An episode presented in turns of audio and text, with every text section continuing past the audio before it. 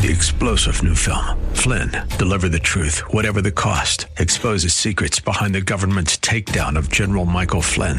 Flynn knew what the intel world had been up to. He ordered the first audit of the use of contractors. This set off alarm bells. He told the truth. He was the most dangerous person for Donald Trump to hire. They had to get rid of Flynn. Flynn, deliver the truth, whatever the cost. Available now. Watch it today. Go to salemnow.com. Salemnow.com. Welcome to the Georgene Rice Show podcast. This program was originally broadcast live on 93.9 KPDQ. We hope you enjoy the show. Well, good afternoon and welcome to the Tuesday edition of the Georgene Rice Show. Seven minutes after four o'clock is our time. James Blend is engineering and producing today's program. Today we're going to talk with Fred Lucas. He's the White House correspondent for the Daily Signal and co-host of the Right Side of History podcast. We're going to talk about whether or not Trump is clear on whether he believes Putin or U.S. intelligence on election meddling. He wrote a column for the Daily Signal written before the press conference earlier today. We'll find out what he thinks about uh, the president's clarification, or at least effort at clarification, in light of what was said during that uh, press conference with the President Vladimir Putin. We're also going to talk with Michelle Howe. She is the author of Navigating the Friendship Maze, the search for authentic friendship. Not every acquaintance, every friendship uh, is a healthy one. We're going to talk about the difference and how to cultivate those that are good for all concerned. First, taking a look at some of the uh, developing stories from the day and an exclusive interview with Fox News' uh, Sean Hannity, President Trump defended his controversial comments at his post summit news conference with Vladimir Putin, saying special counsel Robert Mueller's investigation has driven a phony wedge between the United States and Russia. Hmm. Russian President uh, Vladimir Putin denied having dirt on President Trump. He called charges of Russian meddling in the 2016 presidential election utterly ridiculous in exclusive interviews with Fox News' Chris Wallace. If if you have the opportunity to watch that interview, it's very telling. And also, anti Trump FBI lovebird Lisa Page was grilled by House Republican lawmakers for a second day behind closed doors on Monday. Alabama voters will decide a primary runoff election today between former Trump critic GOP Representative Martha Roby and former Representative Bobby Bright, a Democrat turned Trump Republican. And uh, Showtime is denying accusations of stolen valor from uh, Sarah Palin and other critics who say satirist Sacha Baron Cohen posed as a disabled military veteran to trick them into his uh, new cable series. Well, first up, President Trump on Monday said the special counsel Robert Mueller's investigation has driven a wedge between the United States and Russia following that summit with the president of the country. Maybe we've uh, just knocked down that wedge, but it has driven a wedge, and President Putin said that. Uh, Trump told Fox News' Sean Hannity in an exclusive interview. One of the uh, early things he said when he started was, It's really a shame because we could do so much good. This is a quote from Putin, apparently. And they drove a phony wedge. It's phony witch hunt rigged deal with guys like FBI agent Peter Strzok and the former FBI director James Comey and former FBI uh, deputy director Andrew McCabe, if you can imagine who else. It's a real shame, end quote. Well, Monday's summit took place three days after a grand jury indicted 12 Russian intelligence operatives on charges related to cyber attacks on Democratic organizations during the 2016 election campaign. At a news conference following that meeting, Putin offered to have Russian prosecutors question the indicted operatives and added that Mueller's team of investigators could be present for questioning if U.S. officials would reciprocate. Trump told Hannity he was fascinated by Putin's suggestion, but then appeared to dismiss it, saying that the special counsel's team probably won't want to go. In a joint press conference today, uh, the president and, uh, or rather on Monday, today's Tuesday, um, the two presidents touted the summit as a success, vowing to improve ties on a range of issues. President Trump ignited controversy when he appeared to undermine the U.S. intelligence community's findings that Russia did inf- interfere with the 2016 elections and suggested he was willing to believe Putin's denials, or at least he acknowledged them. When asked which side is responsible for damaged relationship, the president said, I hold both countries responsible. The state statement drew bipartisan criticism back in Washington. And Putin claims no Russian interference, no um, uh, collusion with uh, Donald Trump uh, in another interview in which he uh, was called upon to respond by Chris Wallace to a number of questions. And an occasionally combative interview, the Fox News um, uh, questioner called it utterly ridiculous that some people think the Russians could be have swayed millions of Americans vote American voters rather in the 2016 election, while insisting his country did not have dirt on President Trump or his family. Interference with the domestic affairs of the United States, United States rather. Do you really believe that someone acting from Russia's territory could have influenced the United States and influenced the choice of millions of Americans? Putin said, "This is utterly ridiculous," and yet true. That was my editorial comment. And former FBI lawyer Lisa Page was questioned behind closed doors for a second day on Monday on Capitol Hill by GOP lawmakers about anti Trump texts she exchanged with colleague and former boyfriend, Peter Strzok. Page, who first testified before lawmakers last Friday after initially denying a congressional subpoena, has reportedly been described cooperative and credible and more believable than Strzok. However, some lawmakers have also pointed out that Page has attempted to minimize her role in the special counsel Robert Mueller's Russian probe. Mueller removed Strzok and Page from the investigation uh, once their anti Trump messages surfaced. In 2016, GOP Representative Martha Roby said Donald Trump's comments about women made him an unacceptable choice for president. Now, with Trump in the White House, Roby is at risk of losing her congressional seat. She, who was uh, first elected to Congress in 2010, faces a runoff election on Tuesday against former Representative Bobby Bright, a Democrat turned Trump supporting Republican who once held that very seat.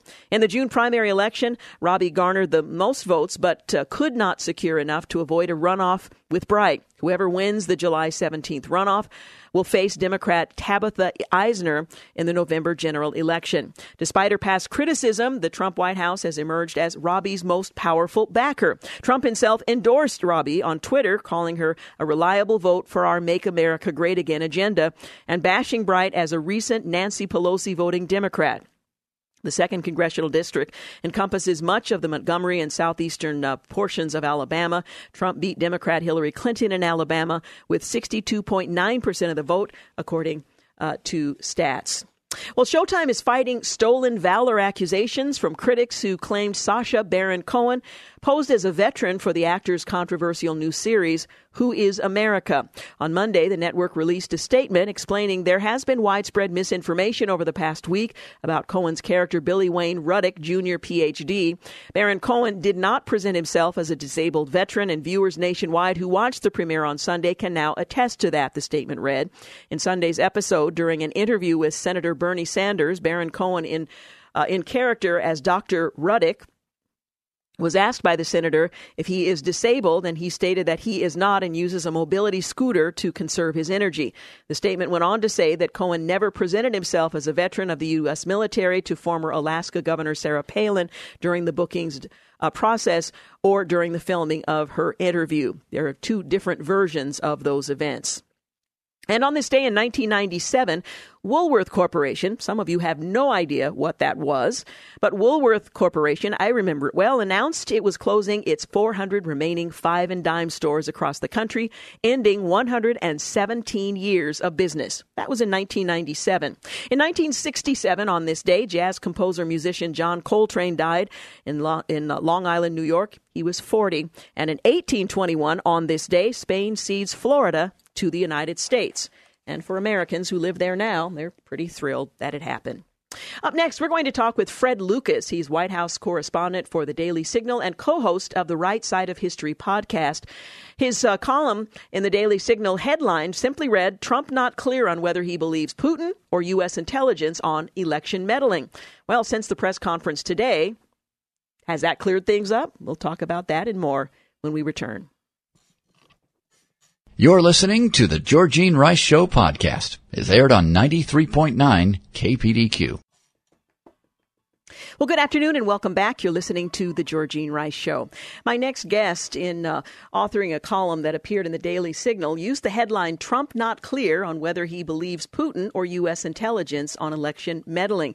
And he quotes the president uh, who said, I have great confidence in my intelligence people, but I will tell you that President Putin was extremely strong and powerful in his denial today. He went on to say, um, uh, he just said it's not Russia. Uh, I will say this I don't see any reason why it would be. Well, there was a press conference earlier today. Here to talk with us about what happened yesterday and what's happened today is Fred Lucas. He is the White House correspondent for the Daily Signal and co host of the Right Side of History podcast. Thank you so much for joining us today. Oh, thanks for having me on. Okay. Well, uh, first of all, let me ask you to comment on the president's press conference earlier today in which he clarified a, a misstep, uh, suggesting that the double negative of um, why it wouldn't be was the explanation for the line that has been the most controversial, although not the only controversial line from the uh, press conference. Right, right, right. Yeah, and uh, some, some of the rage came from uh, in both Republican and Democratic circles uh, came came from other things that he said during yesterday's press conference. Mm-hmm. But today uh, he did seek to clarify that, and I I think the the the key line is that he he he said today that what he meant to say uh, was that it he didn't see any reason that it wouldn't be Russia that meddled in the election, meaning that he believes the U.S. intelligence uh, agencies uh, that have said, and, and including his uh, director of national intelligence, Dan Coats, that has said that Russia tried to meddle in the uh, U.S. election in 2016 uh, through hacking the DNC Hillary campaign and so forth, and doing you know various Facebook ads and and whatnot. Um, but he he did stress um, that this had no impact on the election, which I think most people agree with that. Uh, and he also stressed that, or uh, no impact on the election outcome, I should say. Uh, and he also stressed that uh, there was no collusion. He repeated that, uh, and that's important, I think. And and I think maybe he's come to a um, he has reached an important point on this because for a, yeah, yesterday's press conference, I think a big problem seemed to be that he was conflating uh, Russian interference with this allegation that's um, unproven with not much evidence as of yet that there was somehow collusion between his campaign and the Russian government. Uh, it seems pretty clear, pretty overwhelming here that Russia uh, and you know their apparatus did interfere, uh, did do things that they that Americans should not want them to do with with any American political party. But it, it's also there's very little. Uh, it's pretty thin evidence to try to imply that somehow Trump's campaign was involved in that. Yeah, there's yet to be any evidence to make that point. I think it's also important to point out that the media and the president's critics have been loath to. Um, make a distinction between collusion and Russian interference. Right, right, right, right. yeah, yeah. And I, I, I, I, I think the president I actually has sort of uh, fell into that himself in terms of Democrats don't don't want to make that distinction. Yeah, and, and I think that's part of the reason that he has been reluctant right. to, to do the same. Right. Well, let me ask you. One of the mm-hmm. things that you write about is the the fact that Russian President Vladimir Putin offered to allow Special Counsel Robert Mueller's team right. to come to Russia to observe questioning of the 12 Russians who were in who were named in that indictment, but with a condition. Um, what should we make of that offer and the condition that was uh, attached to it? Well, I thought it was a very interesting uh, offer that he made. He he he said that he said Mueller's team can come over here and um, interrogate basically those twelve indicted Russian intel agents. Uh, but he threw out there that he wants to be able to have Russian law enforcement um, arrest or, or perhaps not arrest, but come to the United States and question uh, Bill Browder, who um, Putin says stole money from uh, from Russia by not paying taxes, evaded taxes, and so forth. Uh, there's another side of that. Bill Browder, who actually wrote a book in 2015 about his experience with Russia, um, says that they use you know vicious police state tactics and went after his finance company in Russia, as which is why he had to flee and cease operations there. Uh, but that that that entire um, thing that Putin threw out there was just very interesting. That that he's giving, uh, making this offer out there for Mueller's team to come over and question these folks.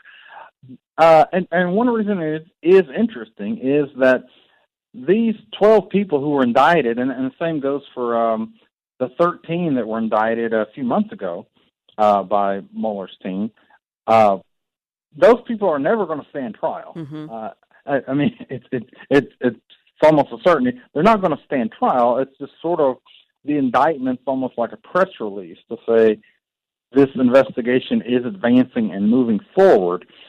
So, in in some sense, I mean, one could argue that Mueller Mueller should try to seek advantage of this. Now, I think there's a good case to be made that the U.S. should not open itself up to having maybe their intelligence. Uh, yeah, the investigators come. You also point out in right, your right, right. your column uh, that Putin may have overlooked the fact that Mr. Browder uh, gave up his U.S. citizenship to live in Britain so he could avoid U.S. taxes as well. So it's sort of a moot point uh, with that regard. But you're right. If the United States were to open itself up for tit for tat when it comes to investigating charges that one nation would bring against citizens.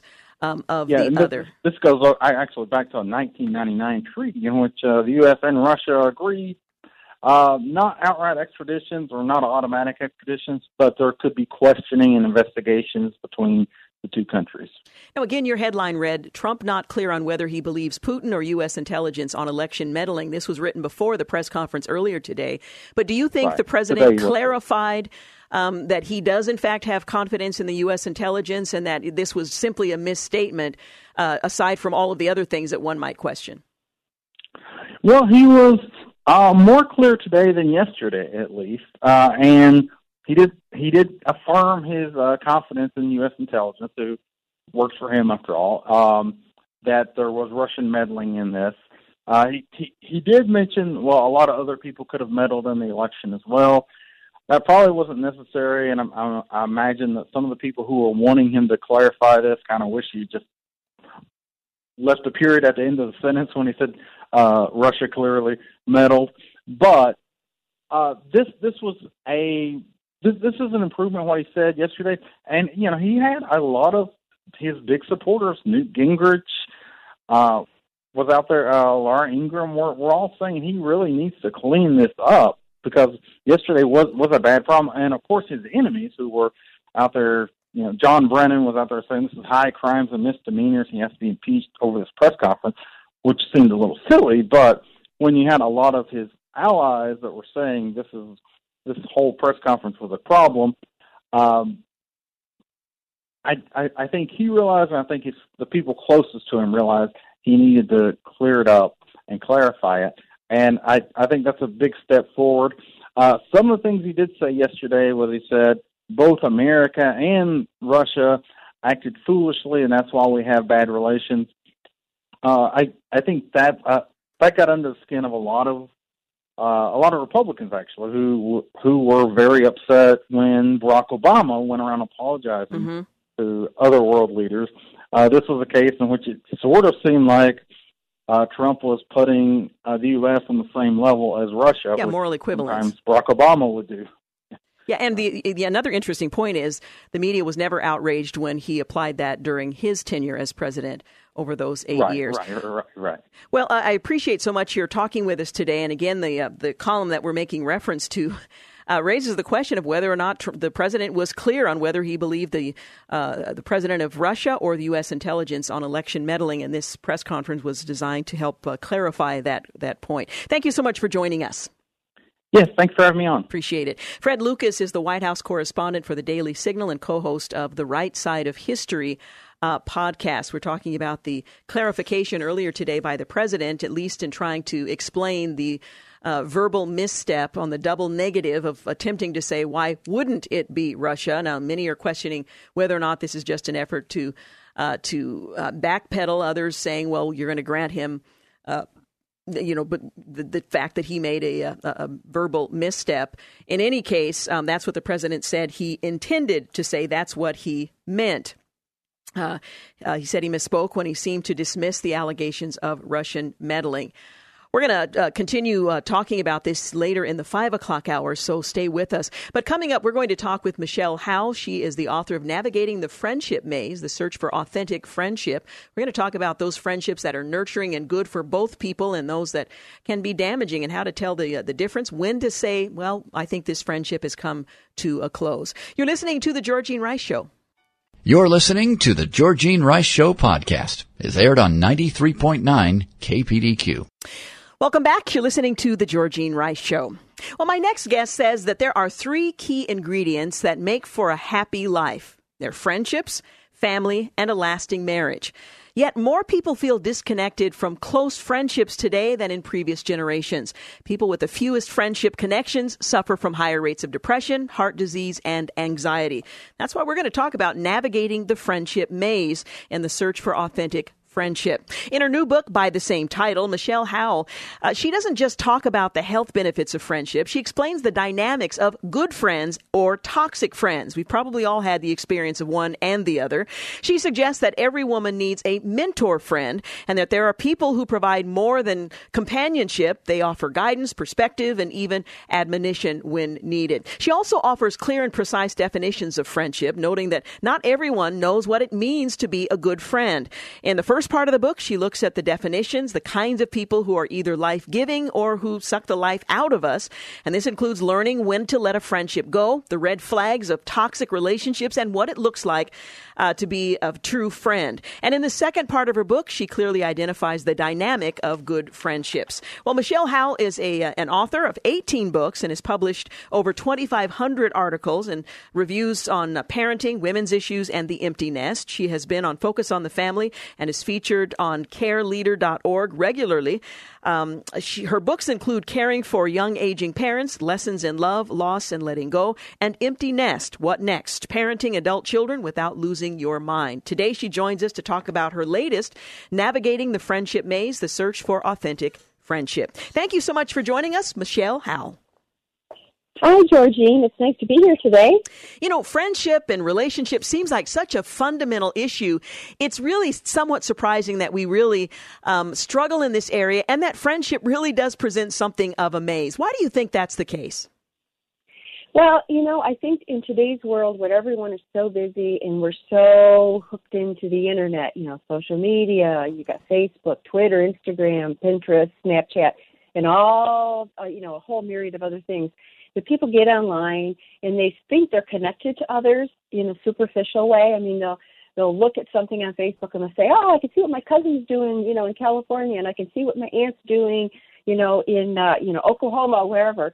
And you think that you're you've got a bead on what people are doing, but nothing replaces sitting across the table from a friend, sharing a meal, drinking a cup of coffee, looking into each other's eyes, and really gauging where your friend is at. Mm. Are they hmm. happy? Are they sad? Are they struggling?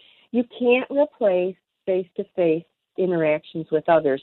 And yet, because we're so hectically busy, we think, well, I have friends. I have 500 friends on Facebook. Well, yes and no, maybe. Nobody probably has 500 friends. You have acquaintances. You have people who might recognize your name if you're in a certain business.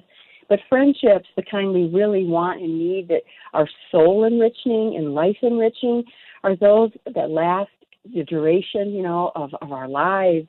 You know, some people do come in and out, but you want friends who are, are with you for the good times and the bad. Studies have uh, shown that Americans are more socially isolated than previous generations. We live in in closer proximity to one another than perhaps previous generations did, and yet we're socially isolated from one another for reasons you've at least in part uh, explained. But what do you make of this? This social isolation we find ourselves in. Well, I think that we really kid ourselves that if we're active online or even if we're emailing other people, that we're connected with them. And you know, and I love my smartphone. I love the convenience. I love to be able to work wherever I'm at, to text my kids, to text my husband and my friends real quick. But you know what? Again, we go back to you can't go deep in those kinds of conversations, or at least it's a lot harder. So we think, oh, I'm connected. I'm connected all the time. It's driving me crazy how overconnected I am. Well, I think what we have to do is put the phones away, turn the computer off, turn the TV off, you know, and start sitting down with a real calendar in our hand and making phone calls to friends to set up times to actually meet with them, you know, to do ministry with them, to just be in their lives, visit each other in our homes. Because again, you can't do life with people over social media. You can give somebody a good word, you can encourage them with a Bible verse or tell them you're praying for them, and then please do pray for them. but you can't really be there unless you're in that hospital room with someone who's suffering. If you're going to a wedding and celebrating with a family member or a friend, or if you're in, you know, a, just a nursing home with someone who's elderly. I mean, you got to think about life is partly being there, taking the steps, just like Jesus did, hands and feet, you know, interacting intimately with others. Yeah, you can't always phone it in. Um, you say that one of the primary reasons for writing this book was to talk about enduring friendships. And again, that's something that few of us enjoy, or fewer of us enjoy than perhaps previous generations. What does that uh, what does that look like? An enduring friendship? Well, it can be two things. Some people think enduring means time, like you have to be, you know, friends for 30 or 40 years. And I actually have a friend that we've been friends for almost 50 years because we met as children. So we've done life together.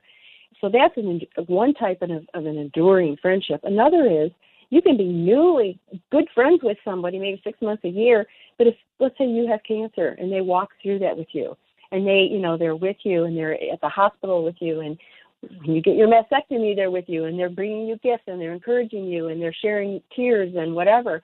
You know, that is an enduring friendship because it's not somebody who just dips in and out of your life to have a little bit of fun, check in on you maybe every few months. It's somebody who goes through your sorrows and your challenges with you. That's enduring. And that's what we all need in our life are a few good enduring friendships. Now, what's your definition of a biblical friendship? And is there such a thing as a biblical friendship? Well, I like to refer people to Galatians 5, where it's all about the fruits of the Spirit, you know, love, joy, peace, patience, kindness, goodness, faithfulness, and the like. And to 1 Corinthians 13, which tells us what real love looks like. You know, love is patient, love is kind, it doesn't envy, it doesn't boast, it's not proud, not self seeking. You look through and you study the attributes of these character qualities and these gifts, and you ask yourself, am I that person? Am I that friend to somebody else? Because we always have to begin with ourselves. We look in at, you know, write down, you know, a list of these things and say, hey, I need to work on this, this, this, and this. But since we're always growing in grace, we're always progressively being sanctified, we all are going to be working on our character for the rest of our lives, no doubt. However, you look at your friendships and you say, Am I doing and exhibiting these qualities of unconditional love toward my friends? Am I exhibiting fruits of the Spirit toward my friends? And vice versa. Are they doing and building into my life in similar ways? Are my relationships iron sharpening iron? Meaning, there's going to be times when I need a little reproof from a good friend who says, Hey, I don't like that attitude I'm seeing in you, or are you really sure you want to make that decision? Because they love me and they care about me, they can speak freely into my life, and I can speak freely into theirs. What you're describing is an intentional effort to develop relationships, to deepen them to the point where that kind of an exchange is even possible. Absolutely. And you know what? You can't jump into a new friendship and expect to be there in a week. Mm-hmm. I mean, rarely. But you know what? You earn the right by being a faithful friend. You start with a new friend by, you know, sharing life together in small ways, sharing kindnesses, listening well and, and really hearing what that other person is trying to say or listening and hearing what they're not saying and cueing in in a sensitive way about what their needs are, you know, trying to see what they celebrate in life and what is their goal. And you know, you can't have a biblical friendship unless you're both headed in the same direction, meaning everything you do is, you know, to honor the Lord and to glorify Jesus Christ. It has to be. That's your overarching you know, goal in your life. You know, how that's going to look and play out is different for everybody. But you have to have friends who are on the same path as you, and their their road might look different. But boy, they every decision they make, every choice they make is going to be God honoring. No, I think most of us have been burned or perhaps burned out by a friendship, and you offer some cautions about certain kinds of friendships. Let's talk about what these are so that we can avoid putting ourselves in a position where we simply give up on the prospect of really having a, a deep and abiding friendship. You know, I always start with a quote that Paul Tripp said many years ago. And he, he told his listeners, hey, people will tell you who they are if you watch them. And he said, You just watch people and you watch how they treat their spouse and their children. You watch how they treat their employees, their friends, their extended family, their neighbors, whoever it is they're around. Watch them over time and their character will reveal itself because people can't stay hidden for very long. And he said, if you're seeing in other people or there's people that maybe you want to like interact with, and you're trying to decide, hey, maybe that was a good friend or a good friendship, a good relationship. If they are mistreating others, if they're disloyal, if they're gossipers, if they're backbiting type of people, realize that they will eventually treat you that way. And he said, hey, we all want to pretend that if we carefully tread, you know, gently around a prickly person, they won't eventually get angry with us. He said they will. You are not the exception to the rule. Watch how people treat others, and that's how they're going to treat you. So that's one thing I try to do is just be sensitively aware of how things are handled around me when I see new people come into my life. And also, you have to watch people and see what kind of choices they're making. I mean, if you become friends with a new friend, let's say Jane, and this first time you get together with her, all she's doing is talking about how everyone has mistreated her, a red light should be going off in your head.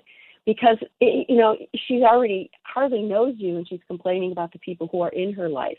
So you know you've got to look at people and hear what they're saying look for their motivations. You know you can gently prod in if you can but you know there's reasons why to not be friends with certain people because you've watched them mistreat others um, you write about the fact that friendships are both influencing and influenced and the uh, the danger, if you will, of uh, a friendship that's lopsided in one direction or another. First of all, what do you mean by influencing and influenced, and what happens if there's an imbalance uh, to what should be a healthy, developing friendship?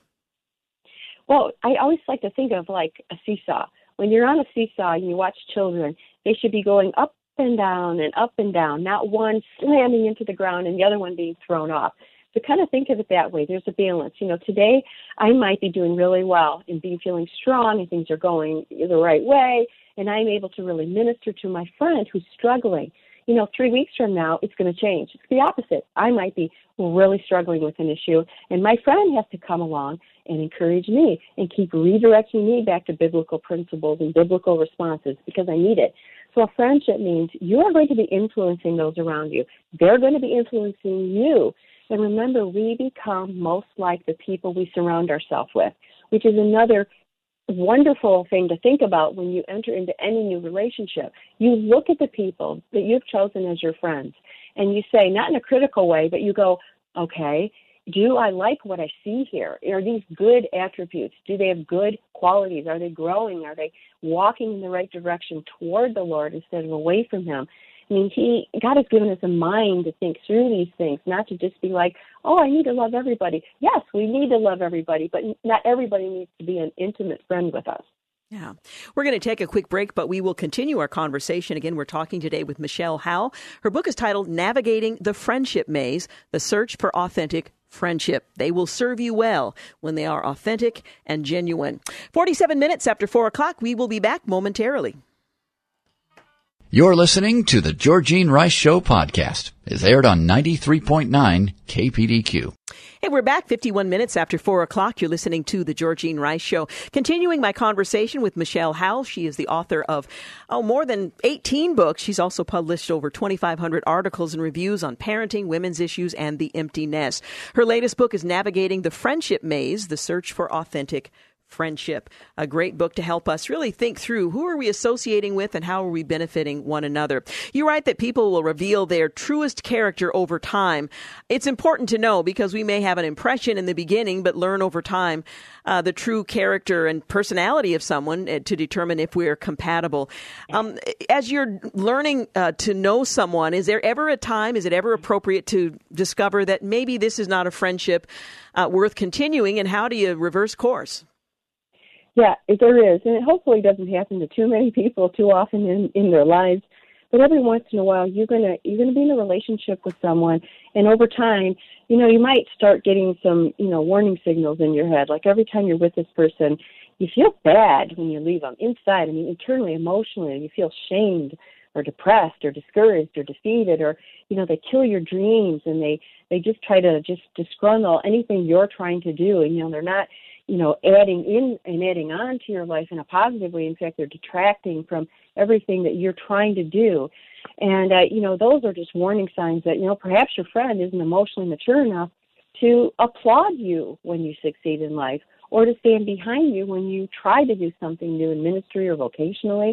You know, you have to ask yourself, wow, Why do I always feel this way after I leave this person's company? You know, just take note of it, pray about it, think about it.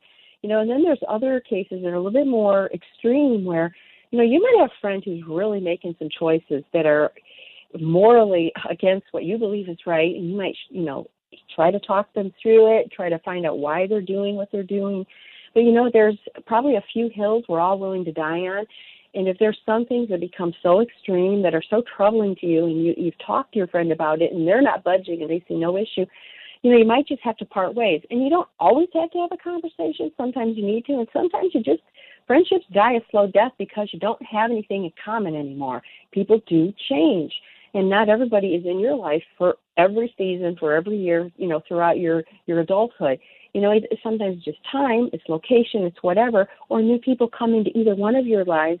And let's face it, we only have so many hours in a day, and you can only have so many friends that you can build into, you know, their lives. Well, how can you? Uh, we've talked a lot about how to determine if someone is a, a, healthy prospect for a friendship, but how can we consistently add to the goodness of friendships by virtue of how we approach be, being a friend to someone else? You know what? That's a great question, and I think we have to go back to what I determined earlier and said, like Galatians five and First Corinthians.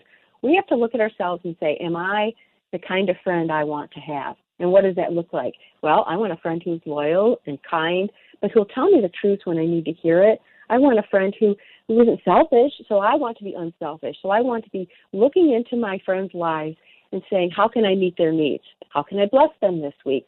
Do I have resources that I can use to help their life be a little bit easier? You know, are they going through something tough? Can I take them out to dinner? Can I have them over for dinner? You know, you got to look at each friend. You know, make a list of your your gal friends and say, this person's going through this, this one's going through that, and you know, and try to tailor make according to what they love and like most something that will bless their hearts and encourage them. And I, if you start looking in an other centered way instead of a selfish way, you'll find that as you give into build into their lives, that often they reciprocate in ways that bless you, and your friendship is just all the richer. You write that every woman needs a mentor friend. What does that look like? First of all, what is it, and what does that look like?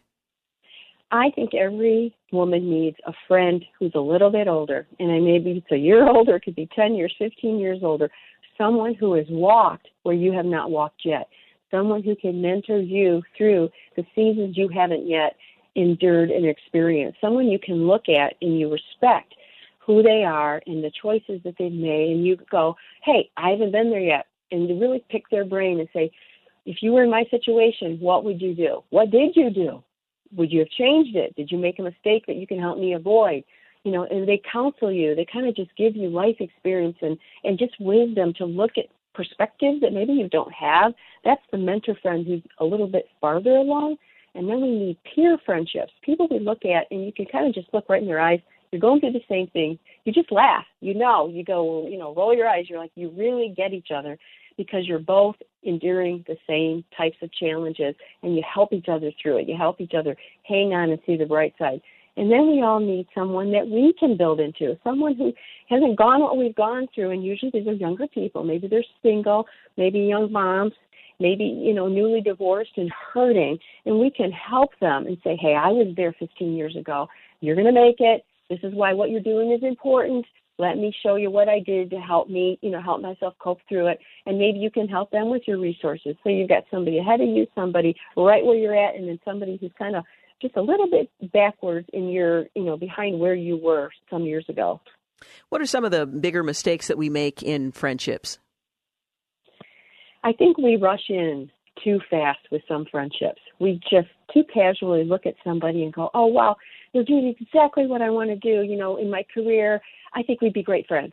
Or we say, "Oh, they have exactly the kind of home life I want, and I, I think we'd be great friends." I think we need to be careful because again, you always have to remember the people you surround yourself with, you become like them. So you have to take time and be patient. You know, I know that we'll say, "Oh, I'm lonely. I need more friends," but you know, even people with a lot of great friendships, people who are married and have kids at home, are lonely. Being lonely is not something you can cure overnight. And even people with the richest, most intimately healthy relationships are lonely at times. And that is something only the Lord can fill in us. It's not something another friend is going to make all better. Now, for those who are listening today and don't have a good network of friends, what advice can you offer as they purpose to pursue the kind of healthy, genuine, authentic friendship that you've been talking about? Well, first, let's always look at ourselves and say, let's try to become the friend we want to make and have. First, you look at yourself. Mm. Be friendly. Invite people over. Invite people out. You know, serve them. And, and that leads right into you often will meet people that you'll click with in service opportunities, whether it's in your church or your community. It could be a hobby. It could be anywhere, anywhere where you are passionate about. You will often find like minded people doing the same thing. And many times, great friendships just grow and blossom out of those environments. So look around where you're already active in your community and just say, okay, who who are these maybe potential new friends here? And if you're new in a city, you know, you find a good church, you go to the pastor, you go to the women's leader and you say, I'm looking for friendships. What do you have in this church or what's in the community? Help me. And people are always ready to point you in the right direction. But again, you have to be proactive in seeking friendships. I think we often think that God will just drop people right in our lives. Well, maybe once in a while he'll do that, but he gives us, you know, the will to go out and, and make, do our part, and then He does His part. Amen. Well, the book once again is titled Navigating the Friendship Maze The Search for Authentic Friendship. Great direction for thinking about what a healthy uh, friendship looks like, how we can become that kind of friend and seek others uh, who are the same. Michelle Howe, thank you so much for talking with us today. Thank you. I really appreciate it. Again, navigating the friendship maze. We've got news and traffic coming up here at the top of the hour. In the second hour, we're going to take a look at uh, the president's press conference and meeting with uh, Putin last week, as well as an update on the petition to try to put the question of whether or not Oregonians can decide they want to fund abortion, uh, uh, excuse me, abortion in the state. All of that when we return. You're listening to the Georgene Rice Show podcast. It's aired on 93.9 KPDQ. Well, good afternoon and welcome to the second hour of the Georgene Rice Show, brought to you in part today by Zerorez. Later this hour, for those of you joining us in the second hour, we're going to give you an opportunity to hear a conversation I had earlier in the day with Fred Lucas. He's the White House correspondent for the Daily Signal and co host of the Right Side of History podcast.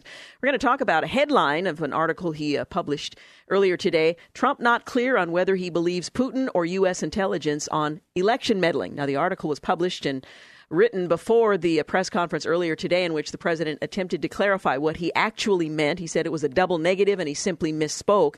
Now, that was at least one element of uh, the controversial uh, press conference with uh, President Vladimir Putin. But nonetheless, we'll find out whether or not uh, Mr. Lucas is convinced and uh, what we can uh, might make of uh, that exchange between the U.S. president and Vladimir Putin. So that's coming up later this hour. Also, a tribute to Vacation Bible School. I know lots of people have been involved all throughout the community and preparing for, and perhaps you've already under.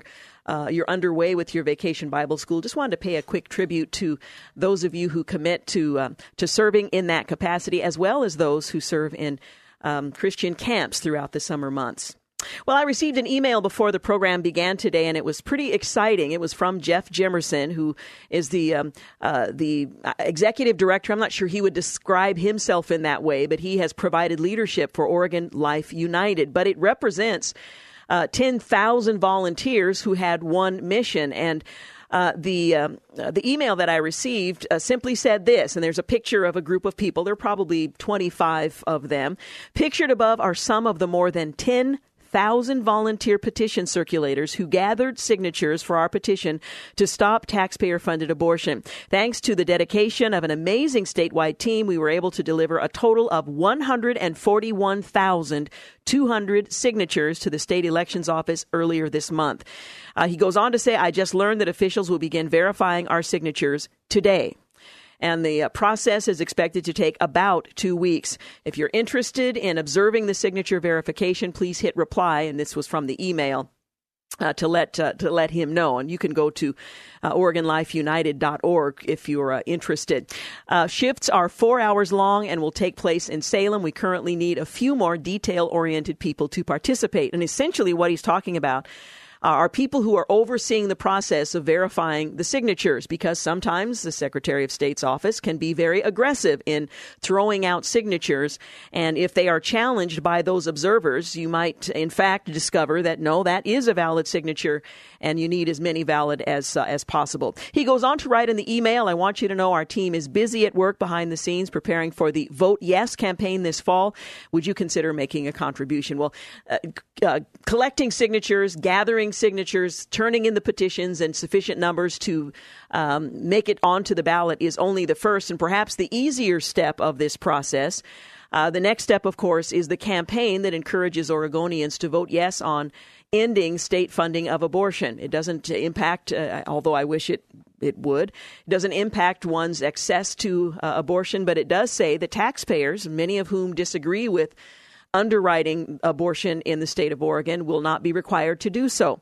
So. Um, we're going to keep you posted. Uh, as uh, Jeff Jimerson said, again, the director of Oregon uh, Life United, it's going to take a couple of weeks for this process, and they do have uh, signature verifiers uh, standing by to observe uh, in four hour shifts in Salem the process of evaluating those signatures to make sure that it's done uh, fairly. And it's not uncommon for that to be the case. It's not just on this issue, but uh, it's common to have people who uh, have submitted the petition to stand by and observe the process of verifying or otherwise rejecting signatures that have been collected. So you can check out uh, more on that at Oregon Life United. It's a nonpartisan, non denominational political action committee with a simple mission to, to uh, pass the state's first ever law to protect women and babies from abortion. And in this case, uh, to end the state funding of abortion. He writes, P.S. In a few days, I will be inviting you and thousands of uh, other supporters to participate in a very important campaign planning survey. And if you are interested in getting on the mailing address or learning more about that, again, OregonLifeUnited.org is the uh, the web address. But again, congratulations to the 10,000 volunteers and uh, apparently 141,200 signatories uh, whose uh, uh, who have signed the petition and whose signatures are now being reviewed by the Secretary um, Elections uh, Office. So that's a, a good thing to know. Oh, let's see. Do I want to go there at this time? Hmm. One of the questions that's being raised following the uh, controversy surrounding the president's summit, I'm not sure you could really call it that, was a two, over, two hour conversation followed by a press conference, but nonetheless, Many are asking what happens next. It's being characterized as a botched summit, at least the public portion of it, in which the President of the United States and uh, Vladimir Putin spoke to uh, the press. Uh, but those who are observing and looking beyond that event say that Trump's policies are still pressuring Russia, and we should look to that as well. On Monday, as you know, the president uh, managed to make a bad situation uh, a bit more challenging in a press conference held uh, after his summit meeting with Russian President Vladimir Putin. He strongly implied he agreed with Putin's assessment, although he didn't say that. He said it was compelling. He didn't say he agreed with it, but he did not defend U.S. intelligence sources. He has since, uh, in a press re- uh, press conference earlier today, um, said that it, he simply misspoke, and what he intended to say was that there was um, no reason to believe that Russia was not uh, involved in uh, trying to influence the U.S. elections. Anyway, the optics going into the summit were already uh, fairly unfortunate. The U.S. foreign policy establishment, along with national security and armchair uh, quarterbacks, had been waiting uh, with bated breath, whatever that means, to see what would happen uh, when the two men met behind closed doors. Well, the meeting was announced a couple of weeks ago to the surprise and feigned horror of many. For some, his decision to meet with Putin was further evidence of collusion between the two countries, although if he had declined meeting with him, they still would have seen that as evidence of collusion, since that is an assumption that uh, it doesn't requ- require evidence um, is held by many. Um, well, the question is at this uh, point, uh, is the president's are the president's policies still pressuring Russia? And uh, in a piece from the Federalist, the point was made that Um, uh, not unlike Trump's summit with North Korean leader Kim Jong un, the meeting with Putin validates a regime that's violated the borders of other sovereign nations, is propping up the Assad regime's bloody war in Syria, is constantly provoking its neighbors, has attempted to meddle in America's elections. Russia is an adversary to the United States, plain and simple, and Trump um, uh, rolled over uh, in front of the entire world. That's how it's being interpreted. But is this proof that Trump is in Putin's pocket? Well, that he's beholden to Russia, that the United States has been utterly infiltrated by a foreign country. Although that's what the uh, hystericals say, House Minority Leader Nancy Pelosi tweeted on Monday that she continually wonders what Russians have on Trump writing that it's the only thing that explains Trump's behavior and his refusal to stand up to Putin. Well, again, in the article by the Federalist, they point out that there's a far simpler explanation, and you can decide whether or not you accept this as an explanation. Trump was more concerned with sticking it to his domestic opponents than being tough with Putin. He's trolling the left in America, but he's reckless doing it on the international stage. He's allowed his own ego and his fight with the mainstream media and the left over the Russia collusion narrative to dictate how he engages the leaders of an adversarial foreign co- uh, country. Trump might be a pawn of Putin, but not in the way that the media likes to portray. He is a pawn because Putin has a good read on Trump and the domestic climate in America. He knows just which buttons to press and how to play on Trump's weaknesses. Again, quoting from the Federalist, although Trump's incredible statements at the press conference were irresponsible, naive, and even dangerous, they do not reflect current U.S. policy toward Russia, and that's a very big thing. So, what he said is one thing, U.S. policy policy as it's being carried out, they argue, is another. Consider what has actually happened since Trump took office, rather. He has suggested sanctioning um, uh, Russia, and the Justice Department has indicted Russians for their various nefarious actions, including meddling with the election. The latest indictment came on Friday when the Deputy Attorney General Rod Rosenstein announced the indictments. That indictment follows a separate but related indictment of 13 Russians and three Russian entities earlier this year. Let's not forget that back in February, U.S. commandos killed as many as 300 Russian mercenaries in Syria, where the uh, Trump administration has repeatedly pushed back against Russia's military adventurism. The same day as the Trump Putin summit, two separate events took place. First, the Justice Department charged a Russian woman with being a foreign agent who was uh, trying to arrange secret meetings between Trump and Putin. Second, U.S. Marines were training with their Ukrainian counterparts in military drills clearly aimed at preparing Ukraine for further conflict with Russia. The Trump administration has also done something that the Obama administration refused to do. It authorized the sale of lethal arms to Ukraine, including anti tank missiles, to help the country in its fight against separatists. That is to say, Russian forces in the ongoing war in eastern Ukraine. The Trump administration has more or less adopted the correct policy toward Russia. The policy, not rhetoric necessarily. Moreover, Trump does not wield dictatorial authority. He can't unilaterally, uh, unilaterally rather, prop up or protect Russia, even if he wanted to. He's restrained in this matter, as all presidents ought to uh, be, and so far, he's pursued rather punitive policies toward Moscow, his behavior in front of the cameras notwithstanding. To be sure, Trump's statements at the summit were startlingly reckless. They hurt America's position in the world and weakened it in front of the unflappable Putin. But amid all of the chaos and concern, it's important to remember that for pushing back against Moscow, actions speak louder than words. Perhaps that's some consolation for those who are concerned about the uh, the impact of what happened during that press conference. We're going to take a quick break. Uh, we'll be back in a moment. 18 minutes after 5 o'clock is the time. You're listening to The Georgene Rice Show. You're listening to The Georgene Rice Show podcast. It's aired on 93.9 KPDQ. Hey, we're back 23 minutes after 5 o'clock. You're listening to The Georgene Rice Show. Republican House members could be days away from the release of articles of impeachment against Deputy Attorney General Rod Rosenstein. That's according to news sources. They said that there could be two separate resolutions to impeach Rosenstein, but there is uh, hope among some members of Congress to vote on the issue prior to the House's August recess. The Deputy Attorney General oversees special counsel Robert Mueller's investigation into possible collusion between the 2016 Trump Campaign and Russia. Politico reported last week that Representatives Mark Meadows and Jim Jordan, uh, both members of the House Freedom Caucus, are leading that effort. Politico's story on the possible impeachment uh, filing against uh, Rosenstein came on this same day that Rosenstein announced Mueller's 12 indictments against Russian military intelligence officials on charges linked to the 2016 presidential election. Well, speculation that President Trump might fire Rosenstein increased in April after FBI agents conducted raids at the office and home of Michael Cohen, the president's former personal attorney, according to The Hill. The 29 uh, page indictment lays out how, months before Americans went to the polls, Russia's scheme to break into key Democratic email accounts, including those belonging to Clinton campaign chairman John Podesta and Democratic National Committee and the Democratic Congressional Campaign Committee. Stolen uh, emails, many politically uh, damaged, damaging for Clinton, appeared on WikiLeaks in the campaign's final stretch. Rosenstein claims uh, for uh, called rather for a unified approach to countering foreign meddling. When we confront foreign interference in American elections, it's important for us to avoid thinking politically as Republicans or Democrats and instead to think patriotically as Americans, he said. Our response must not depend on who was victimized. Well, um, it's not likely that these articles of impeachment, uh, if in fact they are brought forward, will succeed, but nonetheless, that is expected in the near term.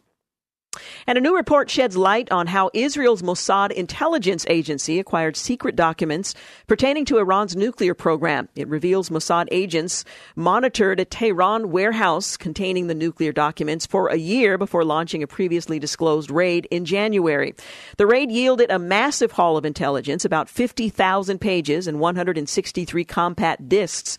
According to the New York Post, Israeli Prime Minister Benjamin Netanyahu announced in April that the documents proved Iran Iran had been holding on to information from its ostensibly defunct nuclear research program, signaling its aspiration to resume its research.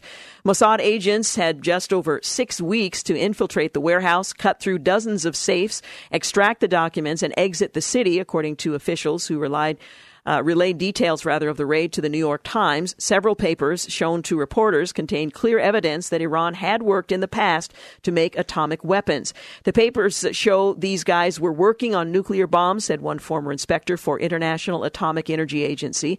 Iran claims the documents are fraudulent, but American and British intelligence officials say the intelligence is genuine. Iranian officials limited work on the country's nuclear program in 2003, but documents reveal senior scientists made plans to continue some research in secret. The work would be divided in two covert, secret structure and goals, and overt, one Iranian scientist wrote in a memo. Well, the documents have heightened Israel's distrust of Iran's intentions and the Joint Comprehensive Plan of Action, which Iran, the U.S., China, France, Russia, and the United Kingdom, as well as Germany and the European Union, agreed to in 2015. It explains why the nuclear deal to us is worse than nothing because it leaves key parts of the nuclear program unaddressed, said one Israeli official. It doesn't block Iran's path to the bomb, it paves Iran's path to the bomb. President Trump pulled the United States from the Iran nuclear deal in May, calling it defective at its core. Netanyahu supported Trump's decision, deeming it a bold decision today to reject the disastrous nuclear deal with the terrorist regime in Tehran. And here at home, the leader of Portland's police union has slammed the mayor of Portland for his response to the homelessness crisis, claiming Oregon's largest city has become a cesspool. Officer Daryl Turner, president of the Portland Police Association and a police officer for 27 years, posted a lengthy statement on Facebook on Monday where he listed the various issues the city is facing, ranging from aggressive panhandlers and, and uh, garbage filled RVs to used needles and human feces blocking entrances to businesses. Our city has become a cesspool, he wrote on Facebook. Livability that once made Portland a unique and vibrant city is now replaced with human feces in business doorways, in our parks, and on our streets. Aggressive panhandlers block the sidewalks, storefronts, landmarks like Pioneer Square, discouraging people from enjoying our city. Garbage filled RVs and vehicles are strewn throughout our neighborhoods. Used needles, drug paraphernalia, and trash are common sights lining the streets and sidewalks of the downtown core area. Under our bridges and freeways, overpasses, that's not what our families, business owners, and tourists deserve, he went on to say. He added that Major, or rather Mayor Ted Wheelers had uh, uh, implemented failed policies and that he had thrown Portland police officers under the bus. Well, Turner's comments came after Wheeler said in an interview with the Oregonian that he wanted to review arrest data after an analysis by the newspaper found that more than half of the arrests that police made in Portland last year were of homeless people. The review by the paper found that 52% of arrests made by Portland police involved a homeless individual, while homeless people only represent 3% of the city's total population. The mayor concluded that the police must be doing something wrong. Well, the real problem here is, um, uh, he went on to say, um, uh, Wheeler told the editorial board, the real problem here is is there some sort of profiling or implicit bias? Uh, the mayor told the editorial board upon learning of the statistics, from my perspective, that's a crux of the situation. The police should be focused on policing criminal activity, and that's sort of the beginning, the middle, and the end of it for me. Well, the Portland Police Chief Danielle Outlaw later called for the independent police review to launch an investigation to determine whether the homeless are being unfairly targeted. I requested IPR to review the data to assist me in determining if there were any PPB, um, Portland Police Bureau systems or policies that lead to unintended consequences or misalignment with the Bureau's mission, vision, and values. Outlaw said in a statement, My offices do an amazing job with the tools they are given and are often expected to be uh, expected by some to solve societal problems outside of the scope of their duties and or the realm of influence. I've been a police officer for 27 years. I've seen it gone uh, it gone downhill. The city's become a cesspool. The Portland Police Association president Daryl Turner has said. But Turner said Monday any allegations of targeting the homeless population are baseless and that officers are unable to spend the time needed to connect homeless individuals to necessary services.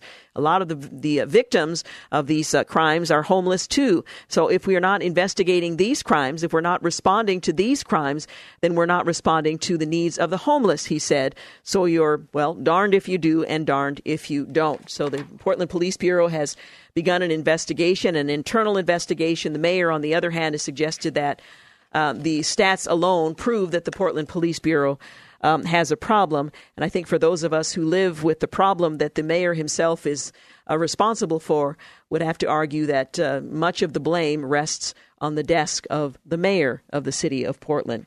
31 minutes after 5 o'clock. Up next, we'll talk with Fred Lucas. Is the president clear on whether he believes Putin or U.S. intelligence on election meddling?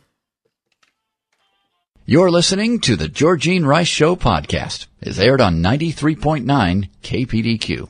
Hey, we're back. You're listening to the final segment of the Georgene Rice Show. Well, months before children fill your church for vacation Bible school, preparation begins. You choose from the dozens of VBS themed pro, um, uh, produced by various curriculum providers. You purchase items, you decorate the church, you recruit, you train volunteers, you invite families. Then the big week arrives. Your church fills with children. They're singing, they're eating snacks, they're making crafts, they're learning about scripture. Kids have fun. The gospel is shared, and then the week comes to an end, and many of the children walk out of the doors. They disappear until next year's VBS. And for too many churches, that scenario plays out year after year, and may wonder what difference did it make after all? Well, the origins of Vacation Bible School can be traced back to Hopedale, Illinois in 1894. A Sunday school teacher, D.T. Miles, who also was a public school teacher, felt she had limited time uh, and was constrained in teaching the Bible to children. So she started a daily Bible school to teach children during the summer. The first Bible school enrolled 40 students and lasted four weeks. A local school was used for classes, while an adjoining park was used for recess. In 1898, Virginia Sinclair Hawes, often identified as Mrs. Walker Aylett Hawes, director of the children's department at Epiphany Baptist Church in New York City, started an everyday Bible school for neighborhood children during the summer at a rented beer parlor in New York's East Side. There is a bronze plaque honoring her efforts located in her hometown uh, town rather of Charlottesville, Virginia, in the foyer of First Baptist Church. Dr. Robert Vo- Boville, the Baptist Mission Society, became aware of Hawes' summer program and recommended it to other Baptist churches. Boville established a handful of summer schools which were taught by students at the Union Theological Seminary. During one summer, 1,000 students were enrolled in five different schools. In 1922, he founded the World Association of Daily Vacation Bible School. One year later, Standard Publishing produced the very first printed VBS curriculum. Enough material was provided for a five week course for three age levels kindergarten, primary, and junior.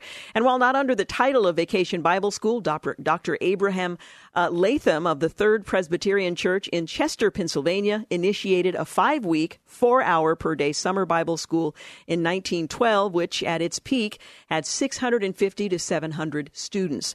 Well, this has been uh, claimed to be the world's first summer Bible school. Well, today, many churches run their own vacation Bible school programs without being under the umbrella of a national organization. Some churches opt to use uh, themed curriculum programs like Under the Sea or something like that from their respective denominations or independent publishing houses that provide easy preparation and include marketing tools. There are lots of programs, lots of kids attend. Some will continue to attend the church. Others will simply disappear back into their neighborhoods, but they will have been exposed to the gospel. I wanted to take a few moments to commend those who have uh, worked tirelessly to provide and produce Vacation Bible School in their church, in their neighborhood, perhaps uh, in their home for young people to give them an opportunity to hear the gospel, many of them for the first time, maybe the second time, and there's been a year in between that first presentation and the uh, and the current. I also want to commend those um, people who are committed to camps, uh, Christian camps that take place throughout the summer. There are high school students and uh, college students who act as uh, counselors and in other capacities. There are adults who have committed themselves to serving in this capacity. Lots of men and women consuming much of their summer preparing for and then serving in vacation Bible school or camps throughout uh, the Pacific Northwest and beyond. Just wanted to say, uh, how much I appreciate, and I know many of us appreciate the commitment and the sacrifice that you make in order that the gospel might be presented to young people in a way that they are likely to hear. Now, I mentioned just before the break that I came to faith in Christ at Vacation Bible School. It wasn't the church that I attended. I grew up in a Christian household. My parents were serious believers and they lived out their faith at home as well as when they were in the church setting. There was a consistency there, but I don't recall being given the specific opportunity to respond to the gospel in the church I attended in Sunday school prior to being invited by a neighbor who recently passed away, by the way, uh, to attend vacation Bible school. It sounded like a lot of fun, a bunch of kids getting together to talk about God's Word. And of course, it's fun. You focus on the same stories that we'd studied and read and uh, learned about in Sunday school. So I went. But I remember at that occasion being given the opportunity toward the end of the week to respond to the gospel of Jesus Christ. And I remember the classroom. I remember what it looked like. I remember what the chairs were like in that uh, that small room. And I remember lifting my little hand and responding to the invitation to receive Christ, to acknowledge my need for a Savior, even as a little girl, uh, and to come before Him confessing my sins. And while from my vantage point as an adult, I think, what sins? I recognized that I uh, I had a sin nature and I needed a savior, and that Jesus had graciously made provision for me. And I came to faith in Him, and that relationship began on that day in Vacation Bible School. The truth is, some kids will come, you may never see them again. Some kids may end up going to a different church, they may move out of the neighborhood. But the truth is, God's word will not return void. Those young people are hearing the gospel of Jesus Christ. They're experiencing the love of Christ. And those of you who serve in vacation Bible school and camps uh, in your community are presenting in such a compelling way uh, to these young people um, what the scriptures have to say. So, kudos to you. Uh, certainly, my congratulations is meaningless compared to the utterance that we all long to hear one day uh, well done, good and faithful servant. But I just want you to know that those of us who are looking on, we recognize the sacrifices that you're made, uh, you're making, and I can stand as one uh, whose life was changed forever because of Vacation Bible School. So thank you. Tomorrow on the program, uh, we're going to be joined by Holt International, and we're going to have a radiothon that gives you an opportunity to learn about one aspect of their work. I know Holt has been around in the state of Oregon for many, many years, and those of us in the Portland metro area and southwest Washington are probably familiar with Holt International. But what you may not be familiar with is their work in Mongolia, and in particular, a, a village in which children live out their existence on a rather large and ominous garbage heap looking for whatever they can to survive. Now, some of these children are without parents. Others are are um, in households, but their parents are are not um, are not present uh, in a variety of ways. They may be physically present, but not parenting. Uh, and we're going to talk about a school that they have established in this Mongolian village that gives these young people an opportunity to learn, which means their future will be much brighter because they have the ability to read and write and have had something of an education, but also give them access to some of the things they need, like shoes and a coat. Um, and a meal, at least one meal a day, is guaranteed for these children. Now, most of us don't know much about Mongolia. We maybe haven't thought a lot about it, but we're going to learn about the uh, struggles of um, these kids in Mongolia, and in particular, um, growing up in garbage. We're going to talk about what kind of garbage um, we're talking about and how these um, these children live at the foot of a very large hill of trash uh, in order to survive. So that's coming up tomorrow on the program, and I hope you'll plan to listen. It's another opportunity for us. Uh, to learn what God is doing. Also, we have confirmed an interview for Thursday. We'll talk with Michael Anthony. The book is A Call to Courage Living with Power, Truth, and Love in an Age of Intolerance and Fear. I want to thank James Blend for engineering today's program and thank you for making the Georgene Rice Show part of your day. Have a great night. Thanks for listening to the Georgene Rice Show podcast. If you'd like to download a podcast of the show or would like more information on today's guests, please visit the show at kpdq.com or on Facebook. Follow the show on Twitter at grice show and like us on Facebook. And join us live every weekday at 4 for more critical thinking for critical times on 93.9 KPDQ. Three star general Michael J. Flynn, head of the Pentagon Intelligence Agency, knew all the government's dirty secrets. He was one of the most respected generals in the military. Flynn knew what the intel world had been up to, he understood its funding. He ordered the first audit of the use of contractors. This set off alarm bells. The explosive new documentary, Flynn, Deliver the Truth, Whatever the Cost, uncovers the facts behind this scandal. Flynn told the truth. He was the most dangerous person for Donald Trump to hire. I find out the worst enemy that I'm going to face in my life is right here in America. They took my assessment and they wanted me to change it. And I was like, I'm not changing it. They had to get rid of Flynn with in depth interviews, archival footage, and never before seen personal records of the man behind the headlines. I just felt like I was drowning. Flynn, deliver the truth, whatever the cost. Available now. Watch it today. Go to salemnow.com. Salemnow.com.